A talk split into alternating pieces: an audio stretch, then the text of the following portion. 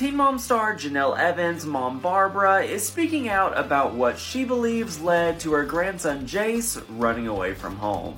Barbara, who had custody of Jace for more than a decade, is concerned for the well-being of her grandson.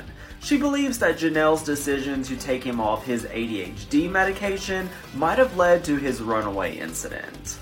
Barbara told TMZ that Jace was put on the medication 7 years ago and was also regularly seeing a behavior specialist, which had seemingly been working well for him. However, Barbara says that when Janelle regained custody of Jace back in March, Janelle not only took him off the medication, but she also ended his sessions with a behaviorist.